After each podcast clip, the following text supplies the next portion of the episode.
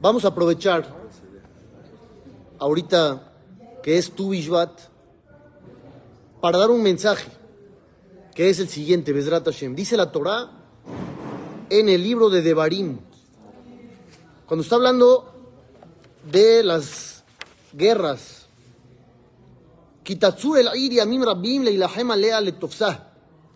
Cuando vayas tú a la guerra y vayas a sitiar una ciudad para poderla conquistar, Lo Tashhit et Etzah, Lindoah Alab Garzen.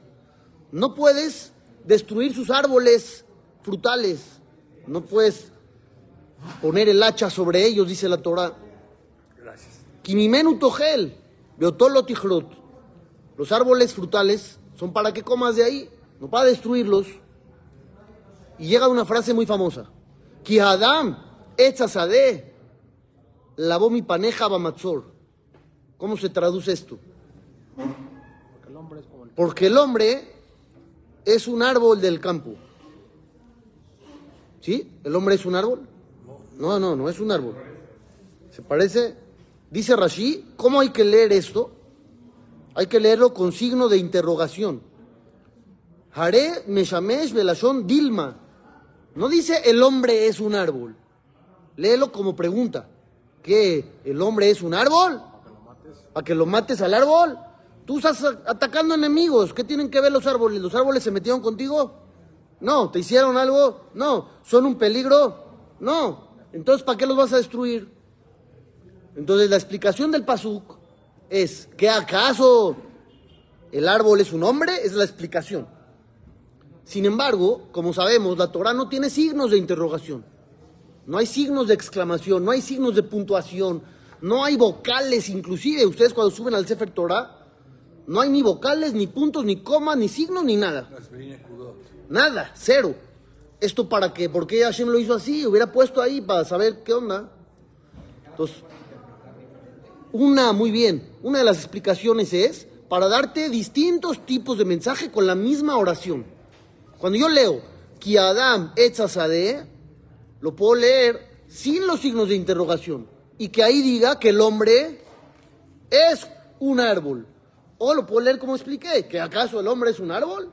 Entonces, si lo lees con signos de interrogación, ya explicamos a qué se refiere la Torah. No tienes por qué destruirlo. El árbol no te hizo nada, no es un hombre. Pero si lo lees sin los signos, entonces leerías que efectivamente hay alguna similitud entre el árbol y el hombre. Y aquí viene el mensaje que queremos dar. ¿Cuál puede ser la similitud entre el árbol y el hombre? ¿En qué nos parecemos? Entonces hay cien mil derashot. ¿Está bien? ¿Mandé? Entonces Marcos dice, el árbol da frutos y el hombre también. Tiene hijos, es buena. Hay que cuidarlo al árbol desde chico para que crezca bien, como a los hijos, educarlos desde el principio para que crezcan bien, también muy buena. Tiene raíces, el hombre también tiene que tener valores y principios. Todo lo que ustedes acaban de decir es 100% real. Y podríamos dar todos esos mensajes. Yo quiero enfocarme en uno. Un árbol, de repente en una época del año lo ves fantástico. Tiene color, tiene hojas, se ve increíble, bonito. Llegas al mismo árbol en otra época del año y se ve el árbol fatal. Ya no hay color, ya no hay hojas, ya no hay nada, se ve deprimente, parece de película de terror. Horrible. Está pelón se ve todo gris, feo. Entonces cuando uno no conoce lo que es el ciclo de la vida y ve el árbol en su época en picada, en su época mala, dice este árbol, ya alaba shalom, que en paz descanse. Ya se murió, ya no hay nada que hacer. Pero aquel que sabe le va a decir, espérate tantito, espérate un tiempo y vas a ver cómo este árbol resurge renace, florece otra vez. Y en esto nos podemos enfocar para entender que en esto somos similares también los humanos.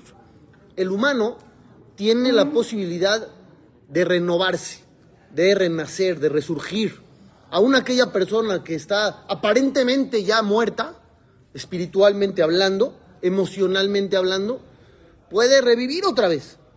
No somos como una fruta en sí, que si se pudre, se pudre, y ahí sí ya no hay vuelta atrás. Somos como el árbol, el árbol puede resurgir otra vez, el hombre también. Y si nos damos cuenta, la primera mitzvah que recibe el pueblo judío, dice Rashi, Rosh Hodashim, dice el Pasuk, que Dios le dijo al pueblo de Israel, este es el primero de los meses, van a empezar a contar y van a agarrar el ciclo lunar, no el solar. Es la primera mitzvah que recibió el pueblo judío como pueblo. Hubo individuos antes que recibieron preceptos, sí. Ten hijos, le dijo Dios a Adán Rishon, Abraham vino la circuncisión, eh, Jacob vino dio Maaser, pero no había mitzvot como tal para pueblo. La primera mitzvah fue esta, Rosh Hodesh. ¿Por qué es la primera? Tiene que haber algún simbolismo. La luna tiene más o menos el mismo sistema que el árbol. ¿Por qué? ¿Y qué dices? Ya no hay luna. Ya no hay luna. Se acabó. La luna se fue, ya nunca la vamos a volver a ver. Y alguien que conoce te va a decir que lo mismo que dije con el árbol, ¿qué? Espérate unos días. Espérate tantito, ahorita la vuelves a ver. Y la vuelves a ver chiquita y luego crece, crece, hace grande. ¿Qué quiere decir? Hay un mensaje de Hashem para nosotros el pueblo de Israel. Tú vas a ser como la luna. Vas a seguir el ciclo lunar para que aprendas a que te puedes renovar. Que la vida no tiene por qué seguir igual. Aunque haya sido de cierta forma, puede uno cambiar, puede uno evolucionar. El pueblo de Israel tuvo una transición muy radical. Cuando estábamos en Egipto, ¿estábamos en buen camino o en mal camino? Mal camino. Mal camino, ¿cómo saben? Porque dice la Torah cuando cruzamos el mar, Beamaim laem homá, miminamu misemolam. El agua era como murallas, a la derecha y a la izquierda. También aquí no hay puntos, no hay signos, no hay vocales. La palabra Jomá significa muralla, pero se puede leer Jaimá. Jaimá significa furia, no mantequilla, Jaimá. Jaimá, furia. Dice el agua era furia a la derecha y a la izquierda. ¿Qué es eso? Dicen los jajamín. Había enojo en el cielo por parte de los ángeles, que los ángeles se quejaban. Dios, ¿por qué a estos los vas a salvar? Y a estos los vas a ahogar. Alalu obde abudazara. Behalalu obde abudazara. Estos son idólatras, refiriéndose a los egipcios. ¿Y estos? También. El judío en Egipto había adquirido varios hábitos negativos, entre ellos la idolatría. Entonces no estábamos en un buen nivel. Una de las explicaciones de por qué tuvimos que salir de volada y no nos dio tiempo ni siquiera de fermentar la masa era ese. Estábamos tan impuros que estábamos al borde de la perdición absoluta espiritual. Nos teníamos que salir rápido. ¿Qué esperarías de un pueblo que está tan abajo? Mencionaba Elías, 49 grados de impureza. Hay 50, no hay más. Y estábamos en 49 grados de impureza. ¿Tú qué esperarías de un pueblo que está ahí, tan abajo, en el fondo? Ya, no hay vuelta atrás. No hay manera de revertir tanto daño, tanto mal o tanta impureza. Sin embargo, ¿cuál es la respuesta? Espérate unos días. Como dijimos en el árbol, como dijimos en la luna. Espérate unos días. Y después de unos días, ¿qué pasó? Estábamos en Har Sinai, recibiendo la Torah de Dios con la pureza máxima posible, que hasta los jajamín dicen que en ese momento había quedado cancelado el decreto de la muerte que se le puso a Adán Rishon. Estábamos como Adán y Javá antes del pecado. Habíamos llegado ya a la cúspide espiritual, luego también nos fuimos para abajo con el becerro de oro. Pero estábamos en el nivel de pureza máximo. ¿Cómo puede el ser humano ser tan opuesto en distintas situaciones? Podemos estar muy bien, podemos estar muy mal, pero después de estar muy mal, podemos estar muy bien. Es el mensaje que nos tenemos que llevar. Ya sabemos que podemos caer, pero también podemos levantarnos y podemos seguir adelante. Después de ser Obdea Budazara, nos vamos a la cima espiritual. Ustedes en Rosh Hodesh tienen un rezo especial. ¿Cuál es? Halel. Y Halel se dice en las fiestas. ¿Y Rosh Hodesh qué es? Por. Eso, festejamos que hay una renovación. Es digno de festejarse. Por eso se dice Halel. No es Pesach, no es Shavuot, no es Sukkot, no es Hanukkah. Estamos festejando que nos podemos renovar. Y eso es realmente algo digno de festejarse. Les quiero leer una carta que está en el libro Paja de del Rabbi Itzhak Hutner. Esta carta muy importante es una carta que le escribe como respuesta a un alumno. Un alumno le manda una carta al Jajam. Y el Jajam contesta, no nos trae la carta del alumno, nos trae la del Jajam. Pero de la respuesta del Jajam nos damos cuenta qué pasaba con el alumno. Y dice lo siguiente, escuchen bien la carta. Yo compré este libro por esta página, para que se den una idea, nada más. Tu carta llegó a mí, tus palabras tocaron mi corazón. Tienes que saber, mi querido, que tu carta misma es opuesta a todo el contenido de la misma. No entendieron nada. Dice, la carta es opuesta a todo el contenido de la misma. Entonces, ¿qué es la carta? La carta es el contenido. No puede ser el contenido opuesto a la carta si la carta es el contenido. Entonces, ¿qué pasa? Vamos a ver.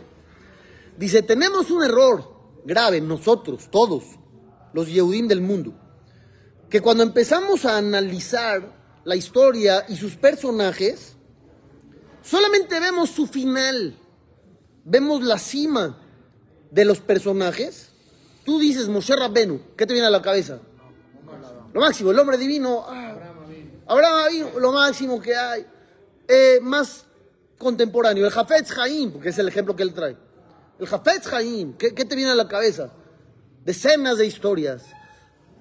Dice acá, nos estamos brincando la parte esencial de esos personajes donde hubo una lucha, una lucha interna de ellos contra su Yetzerará, contra su instinto negativo. Cada quien lucha contra sus propios fantasmas, incluyendo a los personajes más elevados. Nosotros los vemos a ellos como si hubieran sido creados grandes, elevados, importantes. Y trae al Jafetz Jaim. Oigan las palabras que dice.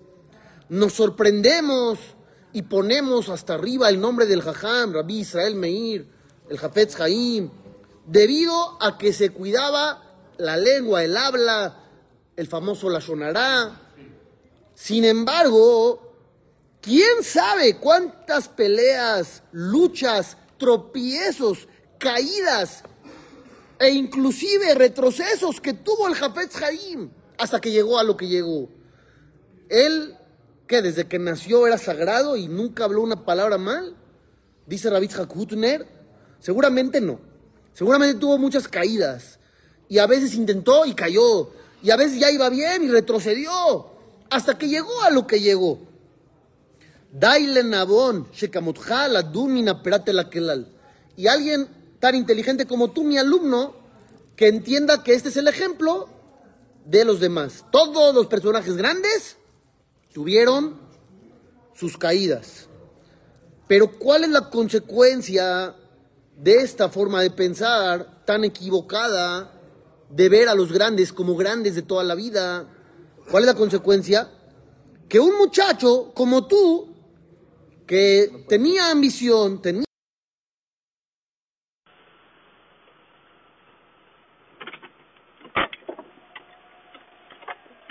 éxito porque él se compara con los grandes. No, si el Jafetz Jaim hubiera sido como yo, no hubiera sido nada. Si Moshe Rabbeinu hubiera sido como yo, no hubiera sido nada. Ellos eran buenos, yo estoy terrible. Pero ¿qué dice el Rambam? Toda persona puede ser tzadik como Moshe Rabbeinu. Entonces, ¿qué? ¿Qué pasó? Dice aquí, la persona llega a la conclusión equivocada de que el éxito espiritual, ¿en qué consiste? en estar siempre bien. Aquí trae un ejemplo. Uno piensa, como tú, el muchacho que le escribió la carta, que el éxito espiritual es no tener luchas, siempre rezar bien, estudiar bien, hablar bien, comportarme bien, cuidar bien. Y llega uno a estar como los tzadikim en el paraíso, sentados, tranquilos, bonitos, recibiendo el resplandor de la presencia de Dios. Eso creen que debe ser. Y no es así la realidad de la vida. La vida no es así. Dale jaja viví. Tienes que saber, mi querido, que tu alma no viene aquí para la calma del Yetzeratov. Servir a Dios tranquilo, bonito, siempre bien. No, no. Tú vienes al mundo a luchar, a pelear, a la guerra. Y tu carta rinde testimonio, como 100 testigos que vas por buen camino. Porque en tu carta me estás diciendo que has caído muchas veces.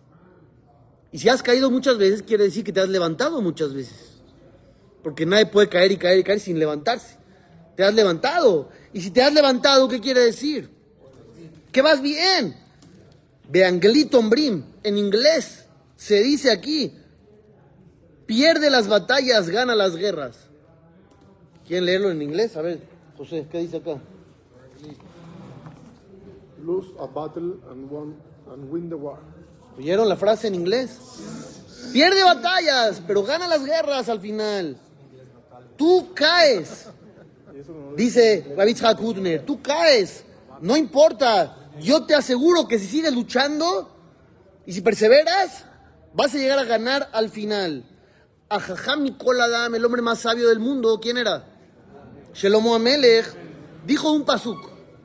Sheba y Pol Tzadik Bekam. Siete veces cae el justo y se levanta. Y aquí todos creen que entendieron. Es la parte mágica del libro. Todas las veces, siete que cayó, se levantó. Entonces, ¿cuál es el mensaje? ¿Cuál es el mensaje? Que el tzadik vuelve a caer. Va a haber muchas caídas. Puede volver a caer. Atipshim Hoshbim. Yo.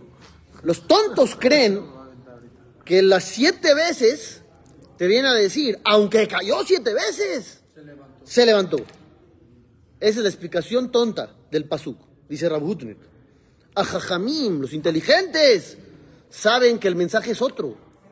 Llegó a ser tzadik por haber caído siete veces. ¿Vieron la magia? ¿O no vieron la magia? No es que cayó siete veces y con todo y todo, a pesar de, llegó a ser tzadik. Al revés. ¿Por cuánto que se cayó? ¿Por qué llegó a ser tzadik? Por haberse caído tantas veces. Quiere decir que las caídas lo construyeron. Cada caída lo construyó, lo formó.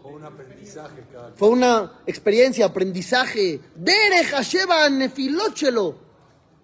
Por el camino de las siete caídas llegó a ser tzadik. Bayar et kol asher asabe ine. ¿Dónde está ese pasuk? La creación del mundo. Y Dios vio todo lo que hizo y era Tov meod. ¿Qué es Tov meod? Muy bueno. Dice la Gemara. No dijo bueno, dijo muy bueno. Tov, ze yetzer tov. Meod, ze yetzerara. Cuando dice bueno, se refiere al Yetzeratov. El Yetzeratov, el instinto bueno, es muy bueno. No, es bueno. ¿Ustedes qué creían? Que el instinto bueno era muy bueno. ¿Qué dice acá? No, es bueno. ¿Cuál es el muy bueno? El Yetzerara. El instinto negativo, ese es el muy bueno. ¿Cómo puede ser muy bueno? Porque las caídas te hacen grande. Si tu carta, continúa Rabhutner, si tu carta me estuviera contando acerca de los preceptos que cumpliste y de las buenas acciones que llevaste a cabo, hubiera dicho que recibí una carta buena. Porque es Yetzeratov. Toda la carta estaría llena de Yetzeratov. Entonces es una carta buena. Ahora que tu carta me habla de tus bajadas, tus caídas y tropiezos, puedo decir que tu carta es Tov Meod. Es una carta muy buena. Vean qué fantástico es pensar así. Cambia la vida. Cambia la vida, lo está sacando del abismo emocional en el que estaba metido. ¿Por qué? Porque todos nosotros pasamos por fases como esta. No estamos hablando ya solamente de Torah y de mitzvot. Vamos a hablar de la vida en general. Pregúntale a una persona que tiene un mal matrimonio. ¿Y qué te va a decir? Ya no hay nada que hacer. Tenemos tantos años de casados que ya ni modo, ya capará. Capará, así está, así está. No, no, espérate. ¿Por qué no te reconstruyes? ¿Por qué no te regeneras? ¿Por qué no te transformas? Ah, es que ya, si supieras cuántas caídas hemos tenido. ¿Qué dice aquí? Al revés. Gracias a las caídas. Ya tienes más experiencia. Ya sabes qué no hacer, qué sí hacer, qué no funciona, qué sí funciona. Ahora usa toda esa experiencia y llévalo a cabo. Tú tienes más ventaja que el recién casado. El recién casado todavía va a experimentar, va a improvisar. No sabe qué funciona y qué no funciona. Tú sí. O probemos el tema de los hijos. La relación con los hijos. Uno puede decir, no, ya capará. Ya ni modo, así es. Aplíquenlo en todos los terrenos que quieran de la vida. Es exactamente igual. No hay persona que esté sentenciada. Como decía Rabbi Israel Salanter, la historia famosa cuando estaba caminando por la noche y vio a un zapatero trabajando y le dijo, ¿hasta qué hora vas a trabajar? Ya, duérmete. ¿Y qué le contestó el zapatero? Mientras la vela arda, seguiré trabajando. Rabbi Israel Salanter le entró un mensaje espectacular y dijo, mientras uno esté vivo, mientras la vela esté ardiendo, mientras uno esté vivo, todavía puedes avanzar, todavía puedes trabajar. Si ustedes hubieran entrevistado a Rabbi Akiva a los 39 años y medio para ver si lo contrataban de Moré de Bar Mitzvah, aquí en el Talmud. Así venía un campesino de 39 años y medio, ignorante, buscando chamba. ¿Qué le hubieran dicho? No eres el perfil, pero ni de lejos. No sabes ni el abecedario. ¿Cómo vas a enseñar? Tú no vas a lograr nada en este camino. Vete a otra cosa. Dedícate a otra cosa. No hay manera de que tú seas un maestro de alguien. Pasó el tiempo y Rabia Akiva tenía 24 mil alumnos. Y tú no lo hubieras contratado ni para enseñar la perashá. Porque hubieras dicho que no tiene el perfil. Le hubieras dicho, y con razón, dedícate a otra cosa. Tú vete a hacer otra cosa. Esto no es para ti. Y ya estás grande. Pero no. Rabbi Akiva llegó al máximo nivel. De Moshe Rabbenu se sorprende de él, dice el Talmud. Cuando Moshe vio a Rabbi Akiva morir y lo vio vivir y se sorprendió. Tienes al más grande, sorprendiéndose del más grande. Pero ustedes no le habían dado trabajo. Eso es increíble. Y él es la prueba de que uno puede superarse y puede avanzar y puede cambiar, que es lo más importante. Todos podemos cambiar, como el árbol. Estaba muerto, no había una hoja, no había una fruta, no hubieras pagado 10 pesos por él. Hubieras dicho, ya estorba, hay que talarlo, quítenlo de aquí, hay que poner otra cosa. Y al final, espérate un tiempo y lo vas a ver cómo se renueva y se regenera. Ese creo que es un buen mensaje de tu Ishbat para todos nosotros. No nada más comer fruta seca. Coman fruta seca y avancemos en la vida y retomemos el camino de la transformación. Mañana continuamos. Gracias.